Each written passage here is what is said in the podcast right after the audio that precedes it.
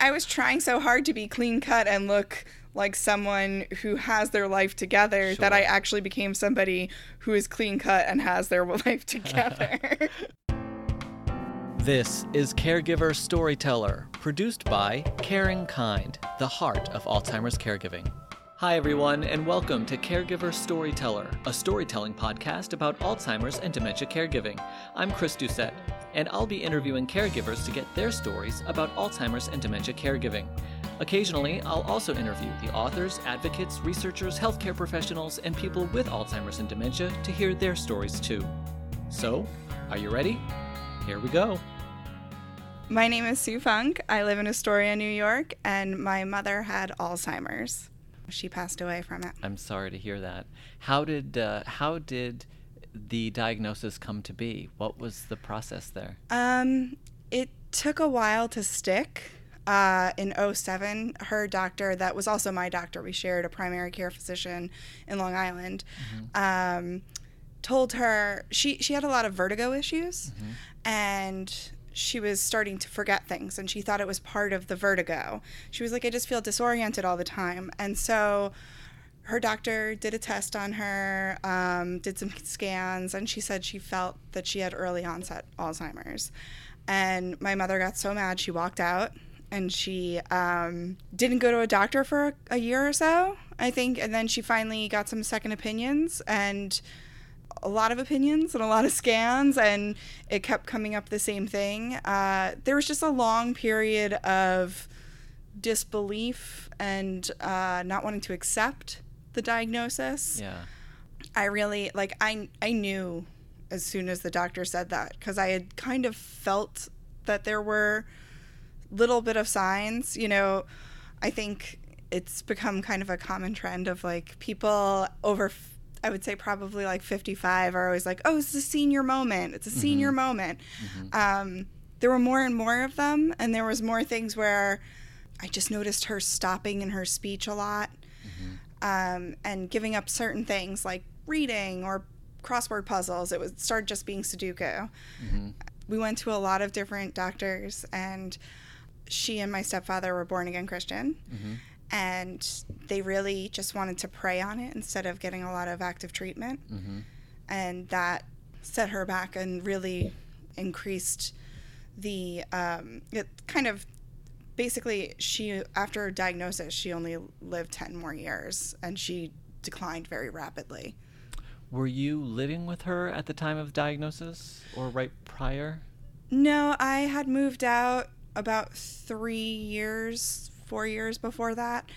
Yeah i went to college. I've always lived on long island. I mean astoria is technically on long island. No one wants to admit brooklyn and queens are part of long island. But um, i'm originally from nassau county from garden city. And so i lived at college though. I went to college at hofstra university 10 minutes away from home. So you were Um, close enough to still have a kind of regular contact with your mom, and you could still see this happening on a real time basis. Oh yeah, and and that was also difficult because I'm the youngest of four, and my siblings are all on the East Coast but far away, and they mm. didn't see her or speak to her. I think as much as I had been, and so they didn't take it as seriously for a while either. I feel like I was really the one constantly sounding the alarm and being like, we have to do something. We have to get, you know, a healthcare proxy was something that I really, really wanted early on. As soon as like there was acceptance, I went to a doctor's appointment with my brother and uh, my stepfather and my mom. We all went in the same room just to like all be on the same page. And they did, there's a common test in Alzheimer's where like a doctor will name four things and then they like say a few sentences and then they go back to the patient and they'll be like, name those four things. And like, my mom looked at that doctor like, you never named anything to me. You're crazy. And I think that finally made my brother realize. And my sister was kind of on board. I think everyone, like, and my other brother just kind of didn't want to deal with it, which is understandable too. You know, I think it's a hard thing to face, but it, um, it was just really interesting and difficult at times because I was there for years just being like, guys, this is getting worse. Like, she's not getting the help she needs. She's not mm. doing what she needs. Like, I kept reading all the research and being like, you know, she's supposed to be seeing friends. She's supposed to be going out. And she kept isolating herself. And my stepfather, as well, was kind of complicit in that. They, they really like to just be together, which, you know, ideally you can grow old with your life partner and that shouldn't be a problem. But Right. with Alzheimer's, you really need to socialize. And she just, it, it was like all of her friends were cut off. And um, she just didn't have a lot of interaction or exercise during the day either. And when it came down to healthcare proxy, she wanted my stepfather to remain. And that was difficult because he hates doctors and does not believe in them and did not believe that they were properly doing everything because he kept being like doctors she sees doctors all the time and they're not helping her and it's like yeah well you took her to the doctor for an ear infection but that's not the same as helping her alzheimer's Right. and they hated going to any doctor that was constructive on her Alzheimer's. Like, I was uh, through a friend able to talk, uh, get this woman, Dr. Wolf, who's one of the experts in New York State on dementia and Alzheimer's, and she was amazing. And she has this amazing, um, like, really great outreach helpers and basically just like a social worker. She was just somebody who was in the office to help you and like talk about stuff. Sure. And like she really helped us when things started declining a lot. We would talk to her and it was just a great office, but my mom and stepfather didn't like her because she told them what was actually happening and they just never wanted to admit it. Like it just So denial ran. Was it denial that ran strong yeah. in in in Yeah. your mom and her husband? Yeah, and throughout my whole family, I think. I think I was the only one. Like I remember um, when we talked about her finally getting the diagnosis the first time in 2007, and I wasn't somebody who ever drank alone really at that point. Like uh-huh. I, I i was pretty young in new york. I was in my 20s i you know was always going out with friends and stuff. And i remember i lived next to a tapas place and i went to the tapas place and i got like a double i think it was probably whiskey.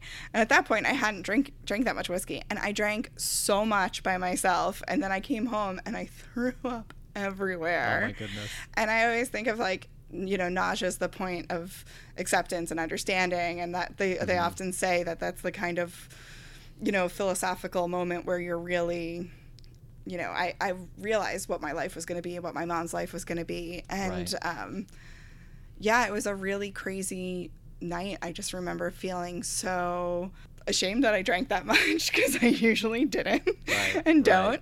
Um, and also just so I needed to be numb at that moment because it was just so real that I was like, my mom as I knew her was never going to be the same. Right. And I, I lost my father pretty young. I lost my father at 16. Mm-hmm. So, like, she and I were kind of together a lot. So, losing her in my early 20s, I couldn't go to her anymore for a lot of stuff because she didn't have the capacity. It hit me very quickly. As soon as I heard, I was kind of like, oh, I, I, I'm losing her. Right. And especially hard because you're the youngest of four, right? Mm-hmm. So you weren't, it's not like you were 25 years old, which is still very young, Mm-hmm. but you know, you're in your late teens. So, Yeah. right? When my father passed, yeah. Yeah, yeah, yeah, yeah. So that that's Yeah. tough. That's tough. At what point at what point did they do you think they did acknowledge the reality of her Alzheimer's, either her or yours? It was that Stepfather. appointment that we all went to. That was the one. that was the one where she she made my brother we had that she was going to give us healthcare proxy mm-hmm. and my stepfather talked her out of it mm-hmm. because he kind of like my brother got control of her money which was we all agreed was the best mm-hmm. Um, I mean, he had a financial planner. I had a checking account in TD Bank because I think it's a. I love the color green. You know, like right. I'm, I'm not somebody who really knows anything about finance. So he was like, "I'll take care of this stuff," and he's always been amazingly above board. I know that's always something that can get very murky, but like you know, we always used her money to get her the best care possible. Um, and even when she passed, like my brother was just like, "There's money for." I, I set up all the funeral arrangements, and he was just like, "Do whatever you think is necessary." Mm-hmm. So that was never an issue. But when we sat down after that doctor's appointment, that was when my mom was like, "All right, this is what I want, and this is what I don't want," and she was really emphatic about wanting a home health care aide. Mm-hmm. I think she, my stepfather is 11 years older than her, mm-hmm. and I think she thought that he was going to pass 1st mm-hmm. So she thought she would be alone, and she didn't want to go into a home. She kept saying that, and that she wanted us to buy a house and get a health aide for her. But the problem is, is that that's not the best care for someone with Alzheimer's. They really need to be around people and more than one person. Really, like they have to have more stimulation than that. Right. And so we, we absolutely looked into that when the time finally came, but it by the time it came, it was too late. Like, because my stepfather wouldn't allow care into the house. He was her primary care, and I became more of an advocate. I actually went to court and tried to become my mother's um, health care proxy because we saw that he was unfit, and that came about uh, after Hurricane Sandy hit and her house was in the flood zone in Long Island, and we tried to get them to escape, and we tried to get them to evacuate. Well, not escape, but evacuate. And um, my stepfather just didn't want to leave. He didn't think it was going to be that bad because we had had Irene the year before, and a lot of people thought Sandy wasn't going to be that big because Irene was just a lot of wind. It didn't really impact us Right. the way that Sandy did. And so they lost power. They didn't have heat, and they he wasn't getting food into the house. And so my brother drove from Pennsylvania to take them to his home to live with them for a week. And that's when he really saw that like she wasn't being properly bathed and her clothing was dirty and you know, it was just it was painfully obvious that it's too much, you know. Like you said like it's really you need somebody who's really trained to be a caregiver and understands what's going on. Because I mm-hmm. think my stepfather as someone who doesn't trust medical professionals or the industry at all or or even the study of it of medicine he never wanted to learn what was really happening. And i think it's so important to be with somebody with alzheimer's and understand how to deal with them mm-hmm. Like i could tell my mother was very relaxed when i was with her because they they say a lot you have to yes and people with alzheimer's. And my sister and i were like finally all those improv classes paid off. Because even though she's 12 years older than me my sister and i both had uh, you know quote unquote comedy careers in our lives. And um, so we actually really enjoyed trying to converse with her because whatever she was saying or whatever she was believing we were like yeah okay. So or even when she got upset like about something that didn't happen she would a lot of it was people were um, against her. And i'm like yeah what, what should we do if they're against us? What do you want us to do? Like and what would make you feel safe and all that? Whereas my stepfather would always try and bring logic into it. Right. Big mistake. yeah. And and so he kept trying to ground her in reality and it would make her mm-hmm. even more frustrated. And it wasn't even until close to the end of her life that he finally was telling us all these stories about how she would act out and she was so angry and she would he's like you don't even know how how mean your mother would get. And I'm like, well, and he, he would give me examples of stories and i'm like you're arguing with someone who doesn't understand the reality that you're in mm-hmm.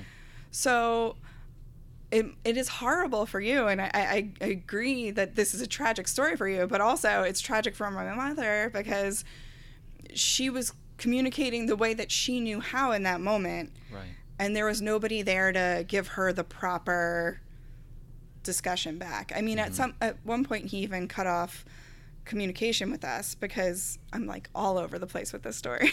Sorry. No, this is it. This is this is what it's like, right? So this yeah, it's just like it jumps around. But so after the Sandy thing, we actually called there's adult there's child services for adults basically mm-hmm. adult services that you can call if you think that an adult is being abused mm-hmm. who especially if they have diminished capacity mm-hmm.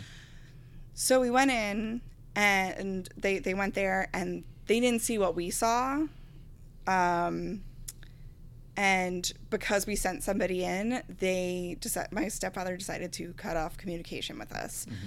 And I mean, one of the most horrific days of my life was standing outside her house, just trying to get in to see her and talk to her, and just knowing that she was inside and not being able to get to her, and like just not. My mother was never. My mother was somebody who would mother the world if she could. Mm-hmm. She was so loving.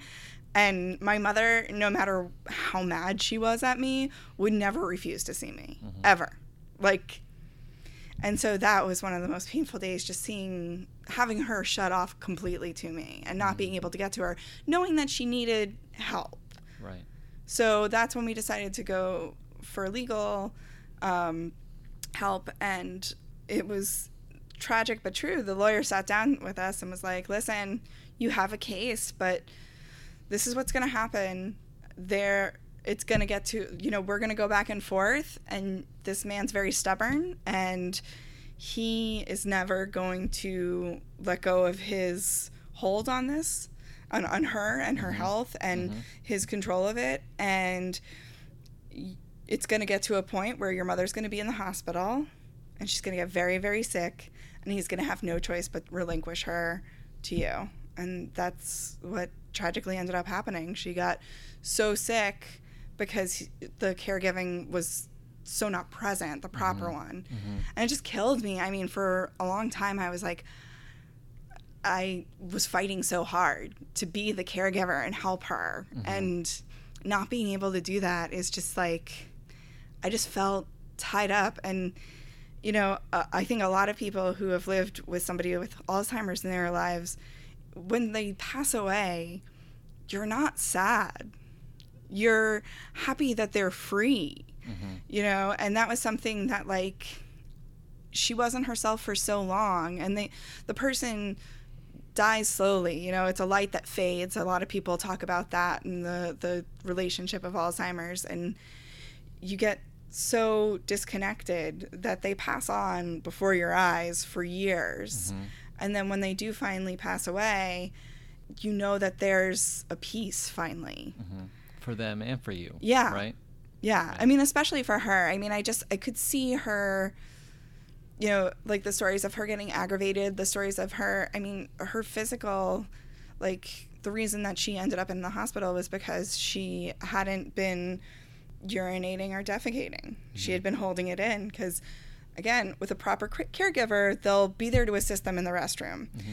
And as you know, I think a lot of it has to do with age and you know personality and whatnot. But like my stepfather was like, well, she said she was going to the bathroom, so I just believed her, and she wasn't, and she wasn't mm-hmm. eating the proper foods. You know, he was like, well, we always have our little treats, and I was like, what's the treats? And it was like she was eating more Kit Kats than she was vegetables. Mm-hmm. And he's like, well, she doesn't want vegetables, and I'm like but she needs this food to survive. it was, mm-hmm. it, like, and it's it's interesting because you know a lot of a lot of people say like in life you end up parenting your parents at some point, and it was definitely frustrating because you know I'm somebody who I don't have children, I don't have a husband, mm-hmm. and I have a lot of friends who do, and when I at that time in my life. You know, I would sit around with my friends and they would talk about all their defiant children moments and I'd be like, I know, it's like when I try and get my mom to eat her vegetables and she's not. And like Yeah. everyone like kind of looked at me like, "Oh, that's so sad." but that's what it was. It was really trying to get people who you know, they want to and and I don't fault I mean, I I'm upset by it, but I get why you want to have your dignity, you want to have your relationships, you want to mm-hmm. keep things the same way. Mm-hmm. But unfortunately, this is a disruptive disease that you really have to change your life for, and you there's no room for selfishness, and there's no room for ignorance. You the more educated and I mean, it's just amazing to see how some people can live for so long and still have somewhat of a life, you know. I just it it stinks that she didn't get to, you know, sit and make crafts and make new mm-hmm. friends and just kind of go off. But I think he was very scared. A lot of people talk about how people with dementia in these programs end up falling for other people in these programs and i think he was worried about that too he was jealous you mm-hmm. know i mm-hmm. I think and I, I can't speak for him and i won't but I, I think it's it's just very interesting to there was animosity bet- between us but I, I gave a lot of it up because it is what it is. I could i wish i could have changed things and i Right. know that i tried to do everything i could. It's really a study in letting go right Absolutely. you don't have a caregiver does not no one on earth has control over everything Yeah. and ultimately you have to surrender to the world that is and the life that is and even if that means your mother chooses for her husband to have the healthcare proxy well that was a choice Yeah. right and you couldn't control that Nope. and you did what you could and she has to live with those consequences even if they're not in you know in Yeah. her best interest and you have to live with those consequences even if it's not in your best interest uh, and and it it must it, i always think of it um, as um, kind of like the drug addiction right Mm-hmm. when you, someone you love is an addict there's only so much you can do Yep. to help them ultimately they have to make decisions on their own yeah and you you can't force someone to get clean or sober or anything and you just in some ways you have to sit back and, and watch someone make the wrong choice and and uh, uh, or suffer from you know Yeah. watch someone suffer and it's so painful uh, Absolutely. and uh, and so I can imagine Mm-hmm. uh, what it must be like, right, for you to see your mom make a Uh, healthcare yeah. proxy choice, and in your mind, I bet I just can see you being like, no. well, and it's like even her friends were baffled by that because they like, and that was the thing that I think was also really difficult is there was a lot of things that she started doing that were very out of character for her, mm-hmm. and it felt like they were more in character with what my stepfather would do, mm-hmm. and so I think that was something that was also upsetting is that we we saw her lose her own voice. Mm-hmm. And he took over for that voice. Mm. And you know, her best friend, I remember sitting on the phone talking to her and her just being like, "Why didn't she give one of the like like why didn't she give one of your kids?" And I was like, "Well, she wanted to be loyal to her husband." And she's like, "My husband's my healthcare proxy, but so is my son." Mm. You know, like you mm-hmm. could have more than one. You need somebody else as a backup, you know? And I mean, it's just one of those things where if it ever comes up in conversation, I feel like I get so passionate and crazed. Like I get like wild eyes, I know. like when somebody's just like, "Oh, like healthcare proxy." I'm like, "You better pick your healthcare proxy. Pick smart, pick it now, pick it while you can." like um, I remember one of my bosses saying that she didn't want her husband to have it, but she keeps forgetting to give it to her daughter that she wanted to. And I was like, "You have to do that. Like go do it this weekend. It's not that hard. Like it's a paper, it's a sign, like just get it." yeah. Because you never know. And like, even, no matter how old you are, you should have somebody there. Like, my case of emergency isn't anybody of, of my family because nobody lives in the state. It's my best friend because she's a doctor. so I'm just like, yeah, she can be the one that comes and gives everybody else the information. like, yeah, yeah. she'll understand what's going on. So tell me about your mom. What is her name and what uh, what was she like? Her name was Irene. Irene. Irene, just like the hurricane. Um, she loved children. She really, really did. She was an um, one of her favorite jobs was being a nursery school teacher, um, and she was great with kids. She like loved. She had infinite patience, hmm and she was extremely intelligent. And she would be if she was here, she would be like, "I'm not that smart. I'm not that smart," but she could pick up a book and like teach herself stuff. So she learned how to do a bunch of computer programming and like computer programs, and she actually went around for Nassau BOCES and taught people all around New York State this complex program to keep track of children in this program. Hmm. And so, and that was like she was in her 50s, like, and she taught herself this and traveled around and did this, you know. Um, it's just, it always amazed me how she was just one of those people where if she read the instructions on how to do something, she could do that thing. Hmm. I mean, she was pretty shy. Like my family talks about it now. Like we're a pretty gregarious bunch. You know, like I said, my sister was uh, an improv person, but there's always that person in the family that's like not theatrical, but is the most theatrical. And my brother Mike is like such a ham. And so we're always people that don't mind being the center of attention, but my mother was not that. She loved to watch everything and just sit back and she was very giving and you know she enjoyed a Manhattan every night, which I realized when I was an adult, I was like, wow, that was a really strong drink to have every night, mom. Good for you. um, but she, you know, she was just a really nice, kind, warm, giving person, and one of the best. Uh, I mean, I'm, I know I am obviously skewed, but she was an amazing mother. Like, mm. she just taught me so much and really loved me so infinitely. Do you have a favorite memory? Oh, man. Watching TV with her, we would cuddle up and watch TV, and just, it's not one moment, it was like a thousand. Because. Right that was really the time that you, you could talk. My sister says uh, she has teenagers, and she was saying that the best time to talk to a teenager is in the car because they you don't have to make eye contact. Right. Right. And I feel like that was the same with television. Like I grew up, you know, in the 80s and there was all those very special programs. Right. so, right.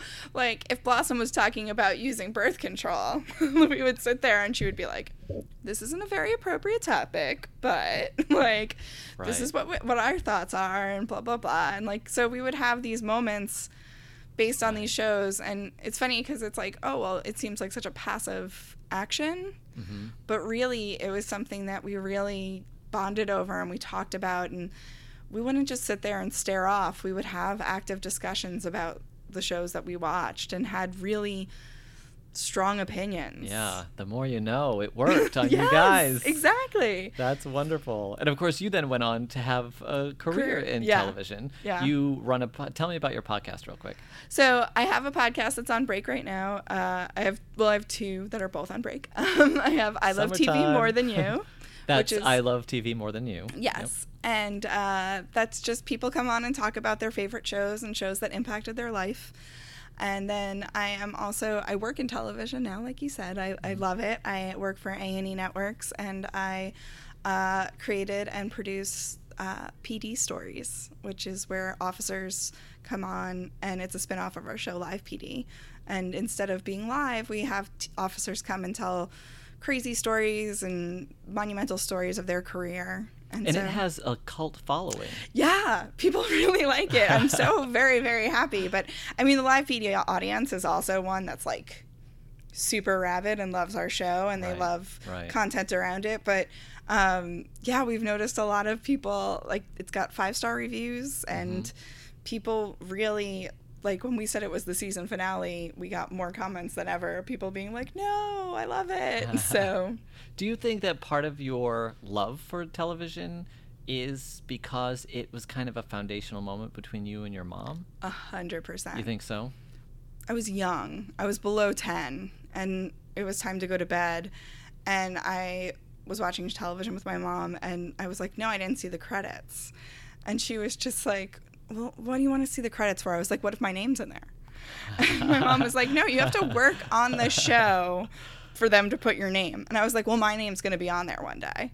And it hasn't yet, but someday yeah, I yeah. still work in television, which is what I want to do. So, yeah, I just, I know she like looked at me and I just remember her being like, you probably will, you yeah. know? She was like, it's a lot of work. And I was like, I love working yeah. which is true. I started working at like 11. Yeah. Was she a teacher all her life? No, so she had a lot of different jobs. Uh, she was a secretary when she met my father, mm-hmm. and then she became a full time mom. Mm-hmm. And then when I was graduating the nursery school, like at five, she started working there. Mm. Um, and so I would take the bus from kindergarten. The bus garage was right next to the nursery school, so they would drop me off there, and I would go and help her and um, go to the nursery school and just see her work. Mm-hmm. Uh, and she worked there for a few years, and then wanted to get a job that made more money and was more I guess, a more adult setting she was looking for. Uh, so she went back to being a legal secretary. She worked for a bunch of different attorneys and then decided that she hated attorneys after a while. And so, yeah, she had a bunch of different careers. I bet if she was around, she would say mom was probably her favorite. Mom. Yeah. Right. Of course. And of course, her kids, she must be so proud of all of her kids. Yeah. uh, Right. we, we shared a, a hairdresser. She was a very quirky woman in like Rockville Centre that like uh, she was the kind of hairdresser where you go in and it took like 20 hours to do like a half hour hair dye change. She was very chatty. Uh-huh. And she said that my mom would do nothing but brag about her kids and just Oh. to anyone she would find a way a hook of talking about how proud of her kids she was and she really was proud of the people that we became And it sounds like you, the four kids, had a, a pretty good team effort, uh, and Yeah. there was not a lot of drama or strife in the management of her illness. no right? i mean my brother and i really teamed up a lot um, because he was financial and i was trying to do i was kind of leading the charge on the legal front and then um, my sister was just a rabid researcher my sister just always wants to like help as much as she can so we would be on a call and i was like all right i'll go go do this and i'll go and my brother's like all right i'm going to do that and my sister's like and then i'm going to do all the research on what, what possible things could be outcomes and i'll do the analytics and this and she would just like come back with all this information on Yeah. us of like what Yeah. we what our choices and options were and Yeah. everything And what did you guys do for? obvi- Obviously, your uh, stepfather uh, and your mother both didn't like doctors, right? So Mm-hmm. they didn't. Uh, they didn't seek out support. No. You know, when if they didn't have to, what did the four of you do to get the support that you needed? we leaned a lot on each other i Mm. think but i think we all kind of had our own things you know my sister is one of those people that has finished her bucket list and has a new bucket list and just always writing she's an amazing writer and uh, mike just really threw himself into work uh, he had a couple of tough years in work so yeah i think we were just Funks love to work. And uh, so we threw ourselves into our jobs a lot um, probably not the healthiest of ways. Mhm. i'm the only one that goes to regular therapy Mm-hmm. um, but i mean i live in new york city so it's like kind of part You of have to. yeah, Yeah. like here's your keys here's your here's the card for the therapist here you go Here's welcome to new york Metro card Yeah. and the name of your therapist. Yeah. the R train's the best to cry on. Good Yeah. luck. you know, like but uh no, I mean I definitely relied on therapy during those years and then I took what I learned and helped my siblings. Yeah. Did it, at any point did you guys ever consider seeking out uh, a support group for caregivers or family caregiving classes or anything like that?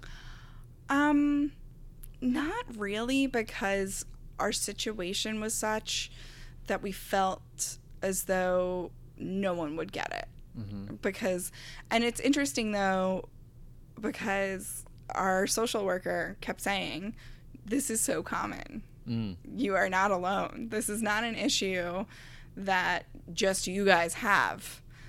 And they encouraged us but i think we were just so focused on helping her Right. that we didn't take that and then that's something if i could go back i, I wish i had gone to one of those groups but i think at that time in my life anything for me felt like it was taking time away to fight for her you know i was like all right i'll keep myself alive I'll- food water shelter i'll have my job Right. and i'll do a great job at my job and then i will just do everything i can to make sure that she is safe. And that was like something that really weighed on me. It was like i i felt very much like a mother with a child in danger. Mm-hmm. And i would you know stay up nights just being like i know she's not safe there you know especially after hurricane sandy we we knew things were really really bad. And i just i worried that she was going to get hurt. I worried that she was going to burn down the house. I worried you know my stepfather kept leaving her alone a lot. Mm. And at her stage she couldn't be left alone. Right. and so I, I was just so worried that she would hurt herself and not know what to do. And you know there was a lot of discussion of more what can we do to help her than I think more than what can we do to help us. Right. Now that it's been about a year Mm-hmm. since she's passed away, how is your relationship with your stepfather? Has it changed at all? Do you talk anymore? Has it improved? Has it gotten worse? I don't think it could go worse than legal action. but uh, he, I don't think he ever understood, and he thinks that we were dopey, and he thinks that we're headstrong, and he he often thinks that we think we're smarter than him, and that would always frustrate me because there's different levels of intelligence. I don't think I'm smarter than anybody. You know, I probably have better logic and reasoning. But he has spatial relations for days of understanding that I don't Yeah. so um, I was always trying to work to educate, and he did not like that. Right. You know, for a few months after her death, I really tried to keep up the connection, but because he never saw, he never took any ownership of the fact that she really got sick, sicker and quicker because of his reluctance to get a full time caregiver because he just didn't want anybody in the house. Like there were people that actually came in and were like you need somebody in the house and there were stipulations that basically we finally did get some legal stipulations of like you have to keep the house stocked. There's going to be somebody who comes in a neutral third party that checks on her. And there's going to be a nurse to sit with her so that way you can go out. Because they finally explained to him well the court had to explain to him that like you can't do this by yourself. This isn't no one can it's Right. not a you Yeah. thing and that was the thing that was It's so an difficult everybody thing. yeah like he Yeah. really took it personally like i was like you're an idiot you can't do this when it's really like no literally like even the most trained professionals cannot do this on Right. their own they need relief they need somebody else to come in so he just was so angry that we did that and he he's just not super nice to me. Yeah. um I mean, we were I was at the house trying to just get some belongings that cuz he was talking about trying to clean up some clutter and I was like, "Oh, I, there's some just items of hers that I wanted to keep for sentimental reasons." And her wedding dress that she wore to marry him was there and he said something like oh yeah we'll save it for when uh, taylor gets married who's my niece and i was like okay so we're not gonna i'm never getting married. Okay.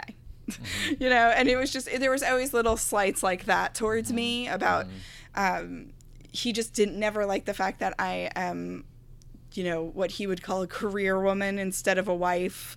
And i gave my mom so much stress because she i didn't have anybody to take care of me uh-huh. which i know was partially true but also i remember my mom seeing my friends and my friend support group in new york and just always being like you have so many people. Mm. You know you've always been somebody who has a lot of friends around you. Yeah. yeah, there's just a personality clash that I was kind of mm-hmm. I wanted to for my mom take care of him and just check on him. And I tried for a couple of months and then it just started giving me anxiety. I'm going to have to hear he was upset that he didn't get to spend more time with her at the mm-hmm. end because mm-hmm. when she did get so sick that she had to go into the hospital, we finally got her into a Pennsylvania care, uh, a home in Pennsylvania for care. Mm. And we decided Pennsylvania because it's actually really great care for a much more affordable price than New York State. Mm-hmm. And my brother and sister in law are teachers, and they have a schedule where they could check in on her more. So a lot of good reason Yeah. for ha- moving to Pennsylvania. Yeah, right? it wasn't, uh, but he felt like we were trying to punish him. Right. Whereas it was really the best for her care because, you know, we looked at places in New York and we talked about, you know, fine, I would get a car so that way I could go and drive out to, you know, Plainview or wherever and go visit her. And I was just like, this is going to be too much. And whereas we can afford this facility that's beautiful, that knows how to meet her needs, and has several caregivers around the clock. And, you know, he just thought it was them that that killed her. They they oh Right. they're that's what those places are. I saw on TV that's what they do. And it's like no, like she fell while she was there. And he was just like, "What happened there?" And I was like, "She tripped over a chair." And he was like, "Well, I don't believe it. Why weren't they watching her?" Well, cuz it's just like watching children. You can't Right. you're watching 10 kids in a room, you turn your back for one second, one trips over a chair and hurts themselves. It's not your fault. Right. It's what happens. Yes, it's the nature of the illness and it's the nature of the age and all that. Stuff. yeah. Exactly. So Yeah. it was just, you know, it, I just didn't want to hear that I did something wrong Right. because you already blame yourself. You know, I think it's, Right. it's just something that, I mean, I don't know, Right. maybe it's being raised Catholic or whatever, but like, you know, I just always felt guilt about everything, but Right. I didn't want to feel guilt about doing something that I knew was right for her. Right. And I don't want to argue about it anymore, you know? Like, Do you still feel guilty? I think my guilt has gotten a lot better because um, when my mom passed, like people would be like, "You did so much, you did," and I was like, "No, nope, didn't." And now that I've had gotten some time from that situation, and like I think even my siblings and I have really kind of sat with it and been like, "Wow, we did it!" Like when we got her into the Pennsylvania home, my brother, my sister, and I all drove her, and we sat at his kitchen table and just like had this like cuddle hug of like we did it. And we're, you know it was all that fighting and we finally got her in a safe place. And that felt great. But after a year do i still feel guilt? Not as much. I think i'll always wish that i pushed harder for certain things. But in my mind i know even if somebody has alzheimer's they still have free will because they are humans. Mm-hmm. And you can't take away someone's right to choose especially when it comes to healthcare Right. so that was her choice, and I had to respect it. And I, I definitely still feel guilt. I think I, I haven't totally processed her passing. I feel mm-hmm. like I am like her in a way where, you know, just never stop moving, just keep going. Right. So, I mean, people were like, You went to back to work a week after. And I'm like, Yeah, because what am I going to do? Sit around and be sad? Right. But then a month after, I had to call out of work because I could not stop crying. Yeah. I literally hysterical cried for like 24 hours straight. and it wasn't even like something sad that happened or just an onflex. It was like my body was just like, oh my God, like this is so sad, this loss. But Yeah. I think it is, like I was saying earlier, that like lead up to it where you mourn someone for a very long time. I mourned my mom's passing for a decade as I watched it. And so, in some ways, when I think about her not being with us anymore, I'm happy because I think that, you know, I'm, I'm not a super religious person, but I think in the spiritual world, she's who she is and she's with me and, you know, she loves me. And I actually feel more connected to her now that she's passed mm-hmm. than those last few years because those last few years I was a mother to her. I was holding her hand. I was, you know, wiping her butt. You know, it, it gets it's a disease that really it infantiles the person. I don't Right. think that's a word, but still, um, it makes them Ventilizes. and there we go. Yes. uh, and you know, you don't feel the mother daughter relationship. It, it's juxtaposed. So I I miss her, but I think I was so sad for so long Yeah.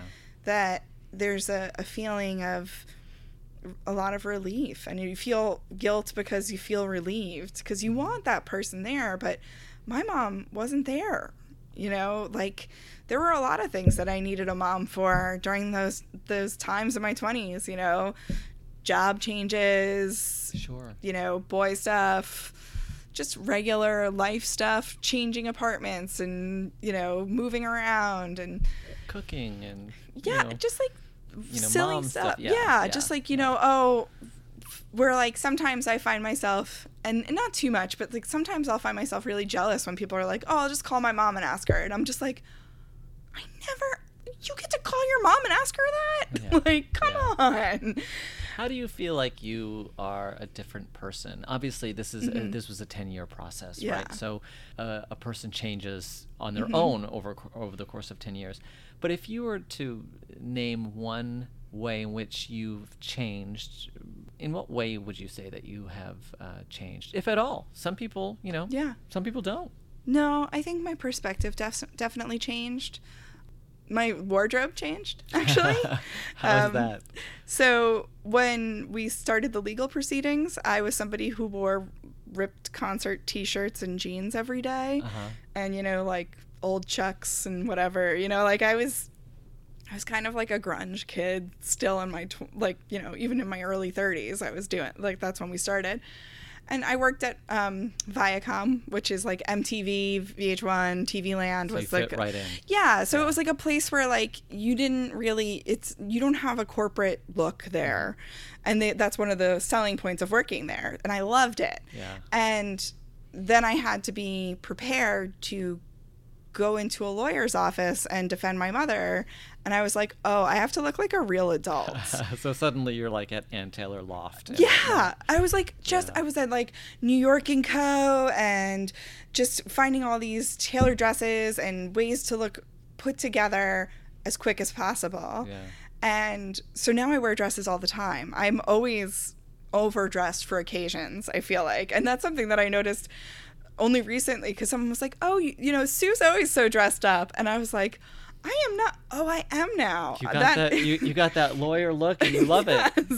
I got this like I love it. I got this because I, I was trying so hard to be clean cut and look like someone who has their life together that I actually became somebody who is clean cut and has their life together. like I, the the ruse became reality. I love it. I love it. That's a podcast right there. Yes. Oh my, fake it till you make it. And then uh, the other thing that I think changed in terms of perspective is we didn't get everything in that legal fight, but it really taught me that you're not always going to win the big battle, but the little battles are worth fighting. And, you know, I really trust my gut. It taught me that even if people are like, this is ridiculous, you're never going to win, y- you fight for it. You fight for the people that you love for you, like love you know i just i fought for my mom and i would fight for any of my family members and friends mm-hmm. yeah it just really made me realize that you know I, in my life i've had a lot of battles and i've had a lot of craziness. Mm-hmm. And in a way it makes life so much better because i think you have to have really horrible low points to appreciate the good. I think i have a really good perspective on like my, my sister-in-law recently said she's like you're the happiest most content person i know. And i mean i live in new york. Things drive me crazy. There's a slow walker. The train broke down. Yeah but i'm happy with life because i've gone through these sad moments that were really horrible and i was always tense and now i just realize how precious life is. I'm going to enjoy every minute of it and every moment that's not horrible i'm going to be happy for. And i think that you know the process of going through everything with my mom really made me realize how it's just better to be present and happy than worry. If you have one piece of advice to give someone who mm. is new to the caregiving process, what would your advice be? there's so much. I'm like got a thousand things that i'm like this is what you need to do. But i think probably take care of yourself and remember to put your own oxygen mask on first you know and just patience. The whole thing is really tough. So just have patience. Good advice. Sue Funk, thanks for coming in. thank you Thank you so much for listening. If you'd like to share your story, go to caringkindnyc.org slash podcast. Maybe we'll use your story on the show. We'd love to hear from you. Please subscribe to this podcast and leave some glowing feedback. We love positive reinforcement. I'm Chris Doucette, and you're listening to Caregiver Storyteller, produced by CaringKind, the heart of Alzheimer's caregiving.